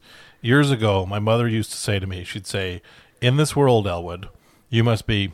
And he stops. She always called me Elwood. yeah, In this world, Elwood, you must be oh so smart or oh so pleasant. Well, Right. for years I was smart. I recommend pleasant. You may Right. quote me. right, right. So like that tells me that he was a different person. Like not necessarily a bad person, but motive. He had different motivations. Yes. and motivations that probably more comfortably aligned with like you know Veta Veta Louise and his Yeah. you know like his sister and his family. So I don't know. It it, it is interesting and you know like he he does he he kind of has this like really like he has this I'm trying to think of like analogs of other movies. It it reminds me of like you know the John Travolta movie Michael where he is Yes. a, a, like a like an angel Yep. and he just touches people in a certain way like no matter where he is he just brings out the best in people Yes. and he like touches the Andie MacDowell character and everything kind of reminds me of that in a bit There, yeah, there's there's some overlap there. I, I would definitely agree with that. and it, it's just he's so he's so nice and so pleasant and like always looks on the bright side and sees people equally you know he doesn't you know like whether you're the you know the ex-convict or the gate guy or or you know his aunt like it doesn't matter Yeah, he's he doesn't like he sees his house and his ability to entertain people as a way to bring people together. It's like you know where he, Yeah. he's- I think he says at one point, "Oh, you can never have too many friends." I think it's when talking about the Right. captain. I was like, "Oh, I'm sure he has his own friends." Like, "Oh, you never have too many friends." right and he just has this really positive outlook on everywhere he goes and it's it's and I think in that same kind of way, kind of the way you were talking about uh, earlier with uh, Dr. Sanderson and uh, um, Miss Kelly, it's like after they have that encounter with him in the bar, there's really kind of this different tone, like because uh, you know you, you have that's that's the that's what moves us kind of you know into that second act is oh no we made the mistake we accidentally committed Veta and Yeah. because we thought she was crazy but as it turns out it's Elwood that's crazy. Yeah. And I, I one of the things that I really like in that is you know we get this the definition of a pooka which they you know very expertly wove into the, the the context for us by reading the definition out of the encyclopedia. Yeah. But I liked I liked in that whole exchange when they have there's the two hats, and Miss Kelly is getting Doctor Chumley's hat, and she's like, "Wait a minute, that's the wrong hat. Where did this other hat come from?" And then they have this other hat. And it's got the two holes cut in it where ear long rabbit ears would go through right and it's just it's like this it's it's fun because you throughout the entire movie up to that point you're relying on this idea that you know henry or uh, harvey exists because um, elwood sees him and you know he's making those weird movements like oh no after you and you know bringing his arm around him like you know here let me hold you close to my body because this is how people normally interact with other people like no that's not how people walk down the street that's weird Um, Yeah. well, through like a large chunk of the movie, I just bought into the fact that he there he is different and he has this imaginary friend. Yeah. And it very subtly like transitions into like oh, Harvey's real Yeah. and like there are there are uh, traces of thing like there are things that happen like especially like Chumley later when he actually there's only two people in the movie that sees Harvey, and most of the movie it's Elwood. But after an encounter in the bar when they all meet and talk, like I don't know what it is. There's something about this, something about Dr. Chumley. Like he sees Harvey, and Yeah. like Harvey follows him around throughout the rest of the movie. And at that point, you start seeing doors opening and closing. Yep. Like it's following him, and like that was really that must have been like an eerie. Like it was eerie to me, and like I've seen some pretty scary, eerie stuff. Like, Yeah. I've seen you know, like paranormal activity and stuff. By comparison, it's it's very silly, but I mean, it became more supernatural to me at that point. that you actually, oh shit, there's this six foot three, um, you know, benign, you mischievous rabbit Yeah. and oh, and another thing that really like kind of gave me the willies was when um you know like they're all looking for Elwood, Veta and the judge and Wilson and they all like meet back at Veta Veta's house. But like Elwood sneaks in. Yeah. And he's got that like painting? you know, yeah, the I oil painting, painting. of he and Harvey. I love that painting. So, painting. oh my god, the the to me like Harvey is scarier looking than I would have pictured. it's there- almost like the rabbit from Donnie Darko. like it's just this, it's this weird, yeah, it's just this weird like anthropomorphic rabbit, you know? Yes. And they're just like, yeah, it's just the two of them and he hangs it up over the mantle and uh and like so that's that's that's Harvey. That's what he actually looks like. So now throughout the movie, like I'm just picturing that walking through Walking doors. along. Yeah. I picture that you know, uh, you know they. I forget who it is, but someone asked Elwood like, "Well, how did you meet Harvey?" And he talks about the story of how he is just kind of like resting against a lamppost out on the street Yes. and they just sort of become friends. And like from that point forward, they're just he's, they're just inseparable. So I don't know. like it's a real. It just felt very eerie to me, especially like when it's like Harvey is just kind of following Chumley around. I, I just I enjoy like when Chumley gets back to Chumley's rest because I, I do like that whole that whole sequence that they have where you know uh, Martin you've got Veta she escapes from the sanitarium and she comes back home where you have Right. Myrtle Mae and Judge Gaffney are talking and then Yeah. Gaffney's off to go you know handle something and then then Martin shows up and you know you have Martin and and Myrtle Mae they start they hit it off and they're like oh hey Yeah. they they sort of become this thing and then Yeah, she. What was the sandwich the that egg she and makes onion sandwich Yeah, egg and onion. You know, that'll- that's the most disgusting like sounding egg thing and ever. onion what That's not a thing, is it? like wh- who what no egg and Throw up in my mouth. but I mean, if anyone's favorite sandwich is an egg and onion sandwich, it's that guy. because I think she also put ham and cheese. Like, oh, you got an egg and onion? It's like what? She's like, yeah, we got egg and onion. Come again? It's like, uh, no, because that's not a sandwich, man. What are you talking about? Nope. So they're they're off to the kitchen to, fi- to I'm gonna order one of those next time at the drive-through. I'm gonna go through Arby's. Like, yes, I'd like Yeah. the egg and onion, please. the what? with a with a curly fry. The egg and onion. You know, the classic sandwich. Where's the egg and onion sandwich? Go to Subway. Yeah, just just the egg and onion, please. Can I get the egg and onion? Does that have does that sesame seed bun? What kind of can I get that with cheddar? Okay, anyway. It's just egg and onion, guys. Just egg and onion. Those are the two. Not an egg and onion sandwich if you start putting other things on it. Do you want any peppers on that? Did I say the egg and pepper and onion sandwich? Because I think I just said the egg and onion sandwich. I'm pretty sure. Let's go back through the transcript. Oh yeah, egg and onion. That's all I said. Egg and onion. Ugh. So they're off fixing a sandwich, Right. and then Chumley shows up, and then Martin's like, "Oh, how could you think of food at a time like this?" Well, you know, if you're talking egg and onion, there's no better time Yeah. than now. Yeah. And uh, so he he scurries off. So now you've got you've got uh, Chumley, and he's talking to uh, Veta, and they're oh just, oh I want to sue you for a hundred thousand. Oh no no, and they go and that's yeah, for they- negligence, because like they they like strip her clothes off and throw her in a tub, yeah they kind of man. I mean like it's what I was like you know like throw her in a chamber and like lock the door. this- even though the day ends out pretty Don't- well, it's like that's Nutty still- people have rights, don't they? still kind of a uh, iffy situation there, guys. Like Chumley's rest, yeah, you might still be on the hook for something here.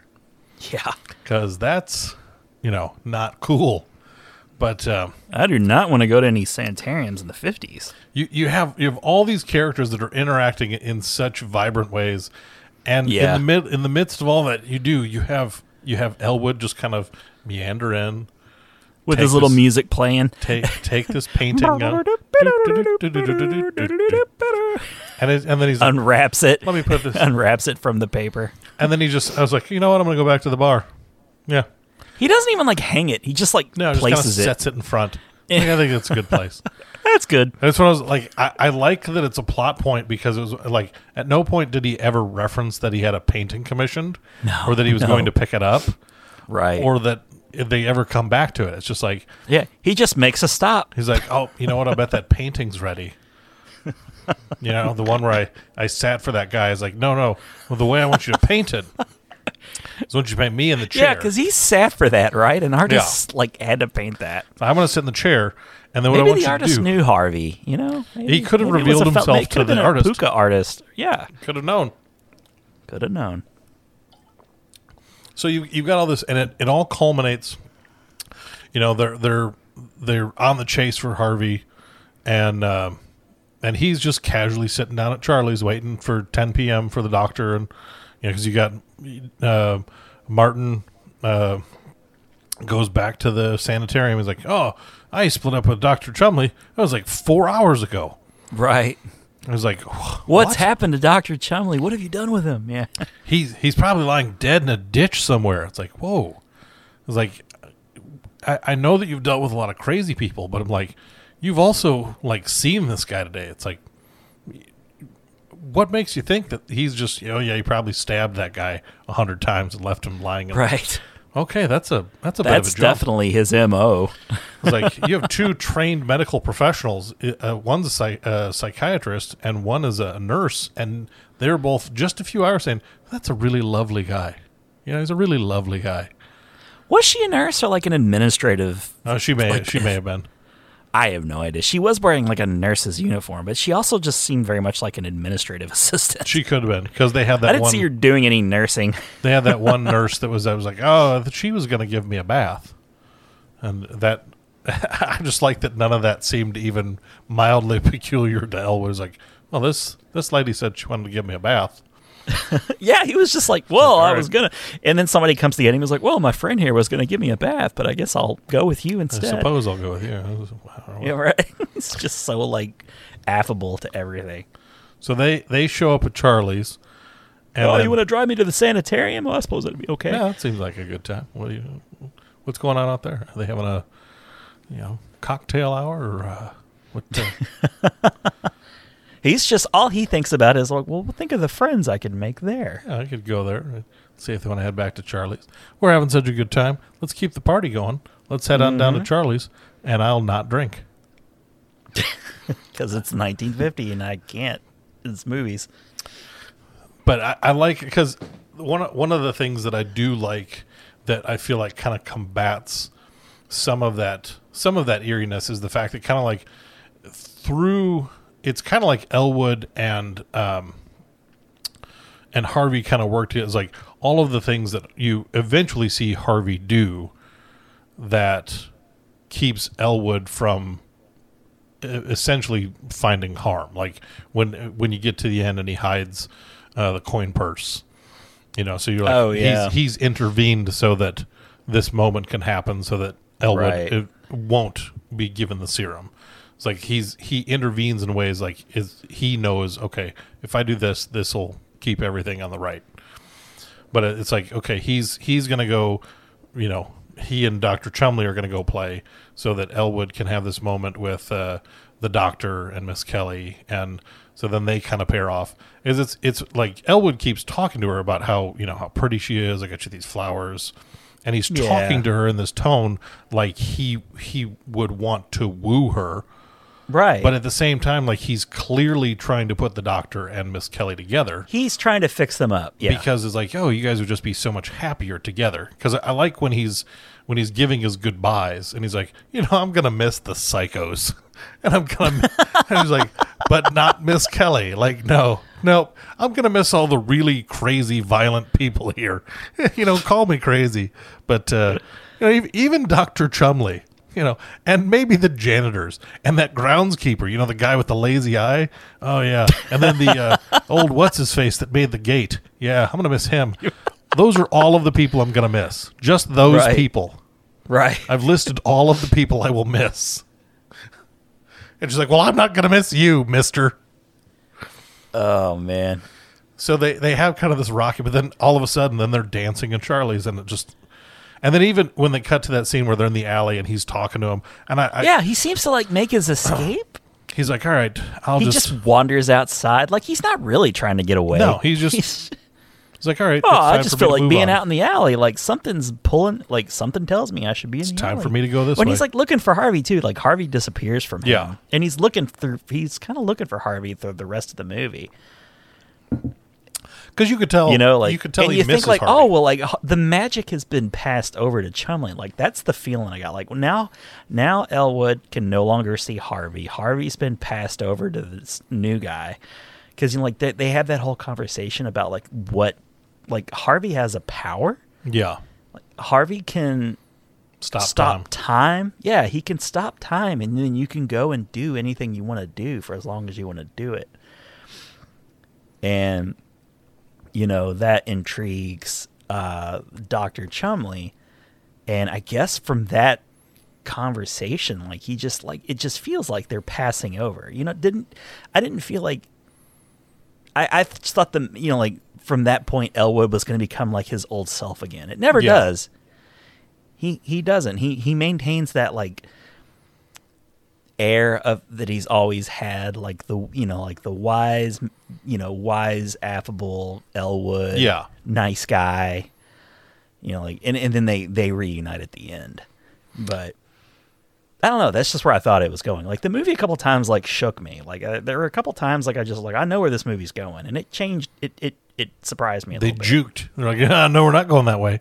We're going a Yeah. different way. We're going to change it up. which I bit." like, which I like. You know, like I just really, you know, like I've seen so many movies, but none from this era. Yeah. I've never seen a movie this old, but um, for a 71 year old movie, like you know, it has some tricks. well, uh, uh, that that whole um, that whole scene when they're in the alley and he's talking to Doctor Sanderson and Miss Kelly, and he's ex- Yeah. he's explaining how he met Harvey, and it, you could tell that Doctor Sanderson's trying to analyze, trying to find some way to like, no, Harvey's just a figment of your imagination. It's a friend you had. Right. It's your your Right. dad. It's what, what it's some kind of manifestation of this scientific thing that I can explain. And it's it's almost like you know because Elwood's not crazy. He's like, you're just kind of not getting it. Like, my life is like, you know, and even when he when he goes on, he's having that conversation with Doctor Chumley in his office, and Doctor Chumley's talking. You know, he's explaining about the stopping time, and Doctor Chumley's like, "Oh, I'd go, I'd go to Akron." I was like, "Okay, Akron." Akron, Ohio. What? Okay. Do you want to go to the Firestone factory? What? Akron? Okay. That's what he wanted. But he wanted to drink beer and he wanted a, a pretty lady there. And it's like, and he wanted it Right. for two weeks. It's like, Right. you've thought about this. Like, He this really has. Like, That was very specific. shooting from the hip, Chumley. Nope. This nope. is a thing that you've already got worked out.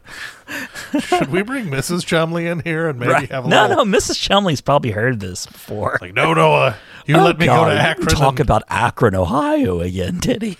uh, I'll buy you another fur if you let me go back to Akron. Two weeks. Just give me two weeks in Akron. That's it. That's all I need. It's my sabbatical. It's my yearly sabbatical. It, it's a very doable thing. Like you don't have to be like a pooka to to you know like Yeah, why do you- you have to? You could make that happen, Chumley. It's like you sure could. I you mean, don't got to stop time for that one to happen. you're a wealthy man of means. You know. It's like you uh, you own that. your own sanitarium, bub. Like uh, you know, that's a thing.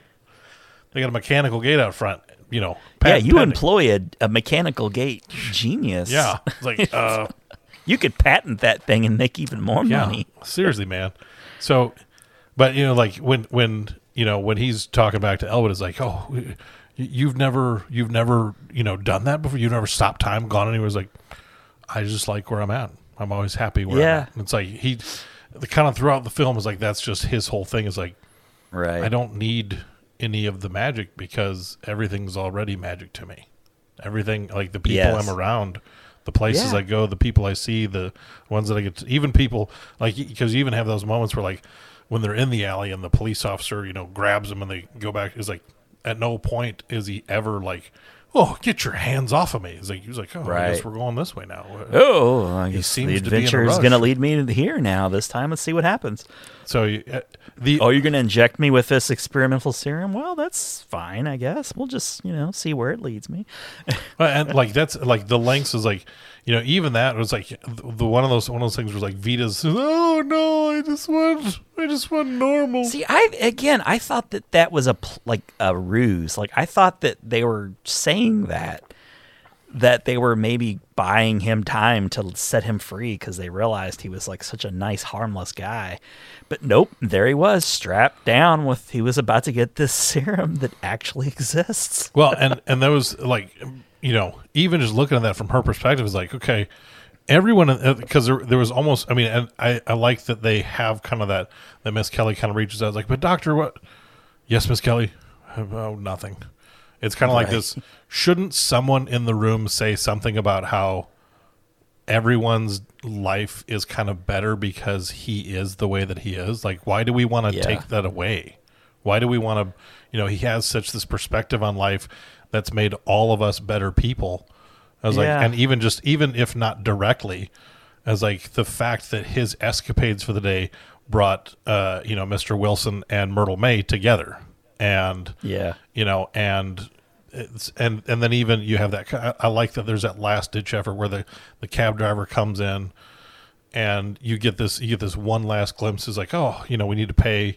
And he gives his whole little speech about like, oh yeah, I've been bringing guys out here for 15 Yeah, years. you that was I like that speech. That was good. that that it really just and I was I was glad that it, you know they I was glad that the the the moral of the story wasn't you know you don't know what you've got till it's gone and they'd given him the serum and he was just going to be like no we need to go it's time for us to get home it's far too late for us to be you know just something where he's more matter of fact it's like no no we haven't yet so you, you still get that because the only time I think you see him be anything less than just enthusiastically happy throughout the entire movie is in that moment where it seems like Harvey is going to stay with Dr. Chumley.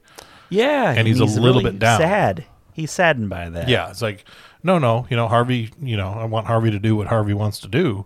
So if you want to stay with him, yeah, that's that's up you're right. you. That's the only part where he seems a little bit down. yeah. And so he's walking out, and then they get to the gate, and you have that oh Harvey, and then Harvey's like the little puppy who yeah, doesn't like, no, want no. You know, yeah. I, I'd rather be with you. And they walk. he doesn't off. give. He doesn't give him. Now, Doctor Chumley must have said some weird shit. Like, you know, no, no, for him to I'm run out like that. Akron. I'm not going to Akron. Let's go home now. No, no, no, no. Here's Akron, pretty Let's- ladies, Let's go. beer, no. And then there's then I'm gonna I'm gonna the lady's gonna wear a gag and like you know like this he opened up to some really dark weird Like, stuff. Chumley got dark fast, man. He Don't did. ever he go really back did. there. He- they couldn't reveal it because it's a 1950s movie, but Let's stay away from that Chumley character. he He, uh, hightailed it out of there. he is not right. Oh, what's the matter, Harvey? What what do you say? Oh my God, I'm so sorry. He seemed like such a nice man. No, there was a there's he had this wall and he flipped it around and oh good lord, Like spikes and Uh, wall, kinds of- chains and whips. the things the things you see behind Chumley's closed doors. Oh Lord. Ugh. But yeah, the movie just sort of ends. You know, like they they just they wander off together Into the sunset, It- which it's pretty nighttime much. or I guess dawn maybe.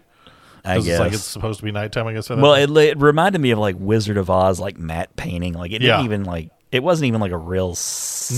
No. it was like it it, it was very old fashioned the way Yes. it ended.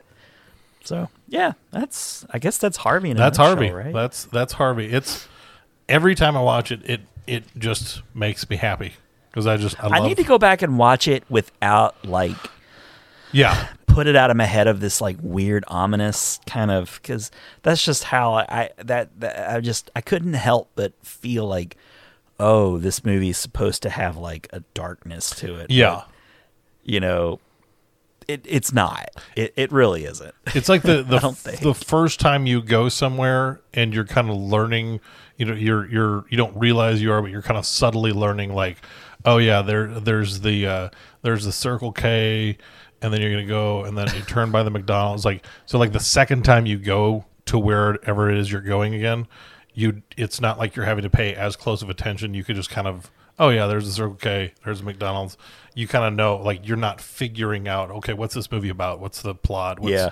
it's like you just It- watch it's it the enjoy it. painting though dude Yeah. it's like when I saw that painting it was like oh I'm totally gonna get that painting someday, and I'm gonna hang it up. I'm like, I'm gonna have a oh house that's where I can you put should it over, totally do that put it over the Like, mantle in that oil painting style Yes. Oh, totally. Like if I have to have that just commission, class the joint up like if I can't, if I can't go, because I know that it, it exists in like That's got to be the thumbnail. If I can find like that painting, that's got to be the thumbnail for the episode. Oh yes, yes it does. Yes, because that that painting, like I, I was, um, I've watched it with the boys before, and I was like, we're gonna have that painting at some point, just so you know, Oh my god, that would give me nightmares as a kid. Because it's just it's such a great painting. It's like it reminds me, it's on par with the Kramer for me. It's like, it's like, Oh yes, good call. like that's the it's like the exact same style. Yeah. It's the exact same style. I can totally see that. So that uh, that's Harvey Kids. I highly Yep. recommend it. I think it's one of the best one of the best movies that 1950 brought to us. I can't. I I agree. I don't know how many movies I've seen from 1950, but this stands atop all of those movies. See, we're we're giving we're giving you a little bit of class here, kids. We're giving you we're taking you back to the the silver screen, the golden age of uh, of film. Nineteen. It really is. It really is. So that that's what you get here as, as with the Cinemasters. All right, so this is the point of the show where I reveal my next movie. And for my next movie, of the movie I have a love affair with, is the 19 I think it's 89 Yes. Gene Wilder Richard Pryor comedy See No Evil Hear No Evil. Great flick. awesome movie. I'll have to track Glad a copy of it. that down. This is what uh, that is the is it the second of the Richard Pryor Gene Wilder? Because I know they made there was at least three movies they made together. Yeah. Uh, They, there was there was Blue, uh, not Blue Streak. Silver was, it, was it Blue Streak? Silver Streak. Yeah. Silver Streak. Streak. Stir Crazy. That's Crazy. another one. uh, yeah. This would have been the third, and then they did. Oh, was it only not only you, but something you, and that that's they- like right. That's right when Richard Pryor was starting to show signs of, um, uh, oh gosh, what what was it that he had? Um, Parkinson's. Yeah, he had Parkinson's. He, he he I don't think he actually announced publicly that he had Parkinson's, but you could tell from the movie the way just like the way he carried himself. Like he he wasn't that old to look that to be Yeah. standing that way. Like you know what I mean? He just had that Parkinson's unfortunately look. Like even even in See No Evil Hear No Evil like he plays a blind guy. He he's not moving around all that great He's very So, like- erratic and yeah, in how he moves around. Yeah, part of me wonders if like he maybe was just starting to show signs of park like was you know may, maybe he maybe he wasn't sure like maybe he didn't officially have it or something but I mean Rich Richard Pryor was such a dynamic guy for so Oh, long yeah. and and not only like there's the Parkinson thing but he also like had you know well I mean he he had like a really bad drug Oh uh, yeah. Yeah, he was addiction and like really injured himself like in a tragic freebasing accident which he jokes about a lot but in the 70s and early 80s i mean he he did not treat his body very well. So i don't know. Part of it could have been just from that but i'm just so used to him being like so dynamic in his facial expressions and the way he like jerks around and moves. Yeah. but uh yeah we two two guys we no longer have with us anymore sadly Yeah, it, that was why um, I I think I was scrolling through Facebook. I was scrolling through something, um, and I caught uh, an old appearance of Gene Wilder on Conan. And it, it was just when I was like, I had I'd forgotten. Hmm. i think how- i've seen that I'd yeah forgotten he, looked, how much he was pretty old Oh yeah, and and it was he was promoting his book. Mm-hmm. Um, but I just I'd forgotten just kind of like the aura of Gene Wilder and how so so amazing. like and so I was like, you know what, I could because it had been it had been a while.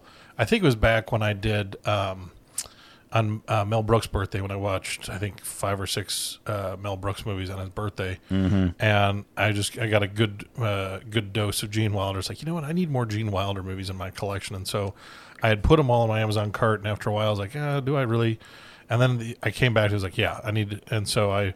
Uh, I think there was like a three pack that had, um, which I was really miffed because it was supposed to be a three pack that had Stir Crazy, See No Evil, Hear No Evil, and the toy, and I was missing the toy. And I'm like, Oh, like I was glad it wasn't missing the, one of the Gene Wilder movies, but I was like, uh, I still would have enjoyed. that's interesting that they would put the toy in there with no Gene Wilder. yeah, it was especially like, when you could. well, put, it's Jackie Gleason, Gene Wilder, whatever. Because I think I think they billed it as it was supposed to be like a Richard Pryor. Another three-pack. you. I think that was the name of that Yeah, it was another you. fourth movie. Came out Another 91. you. But then I think I, I, I need to I need to look at it because I got Silver Streak, but it might be German Um, because the Chicago Expressen is what it says on the case, and uh, all the words are in German. Uh, so I may have purchased that movie in German. I, I'm gonna have to the, take a, got the German version, the. German version of Silver Streak, so I'm gonna have to check that out too. But uh, All right, so let's see. See no evil, hear no evil. You can buy that. Actually, it's that you can rent it. You can rent it on like Amazon, YouTube, Vudu, all those places for four bucks, or you can buy it on Amazon, YouTube, whatever for thirteen. I don't know. I might just buy that because that's that's just such a great movie, and it's got it has friggin' Kevin Spacey in that thing. Like, Yes, it does. yeah. So With a, anyway, a giant cyst on his face. That's was actually real. really, Yeah, it wasn't makeup. He had an actual uh, cyst on his face. It was like, oh, that's kind of But yeah, we'll we'll get into more of that of the movie's premise, I guess, when we do the uh, the podcast next week. But yeah, Gene Gene Wilder, Gene Wilder as a deaf man, and Richard Pryor is a blind man. And they they play uh, unlikely best friends, who just sort of meet by chance. team up. They team up as Gene and Richard do. So anyway, that's been our episode for this week. The second of four February episodes you're gonna get, and um, I don't know, uh, Harvey. Uh, I'm not. I'm not. I'm not upset that I watched it. Hopefully. Hopefully you all will watch it too. It's I think that's a movie that's actually pretty cheap that you can get uh, if I look. Let's see. It's well Because I bought it. time. I, I bought it from from Amazon Prime and it was like five bucks. Well Let's worth your time. Oh well, it's gone up in price. You can no longer get it for that price anymore. So Well, you snoozed, you lose. see, that was, they realized we've got a gold mine here. Gold Oh man, those Cinemasters are. I heard they were going to do an episode on Harvey. We better jack up the price. Hey guys, hey, has anyone here at Amazon heard of uh, of economics, of supply and demand? I can feel the demand. Hey, you can listen to the Cinemasters of the Universe podcast from from Amazon. See, look at that. They were You can they were search up in, they Cinemasters. Mm-hmm. And they said, you know what, guys, let's go ahead. That's called synergy. let's market let's market this this this movie for what we know that it's going to be worth after after especially after the Vietnamese market gets to it because they're just going to go nuts over uh, Harvey and there's going to be a huge influx of demand and so they're just they're going to. Do you like six foot three rabbits? yeah Do you like black and white movies? Do you like terminally ill stepfathers? if you answered yes to any of these questions then boy have we got a deal for you Oh shit! Well, thanks for listening. I've been one of your hosts, Ryan Avis. and I've been your other host Adam Peterson We'll see you next time.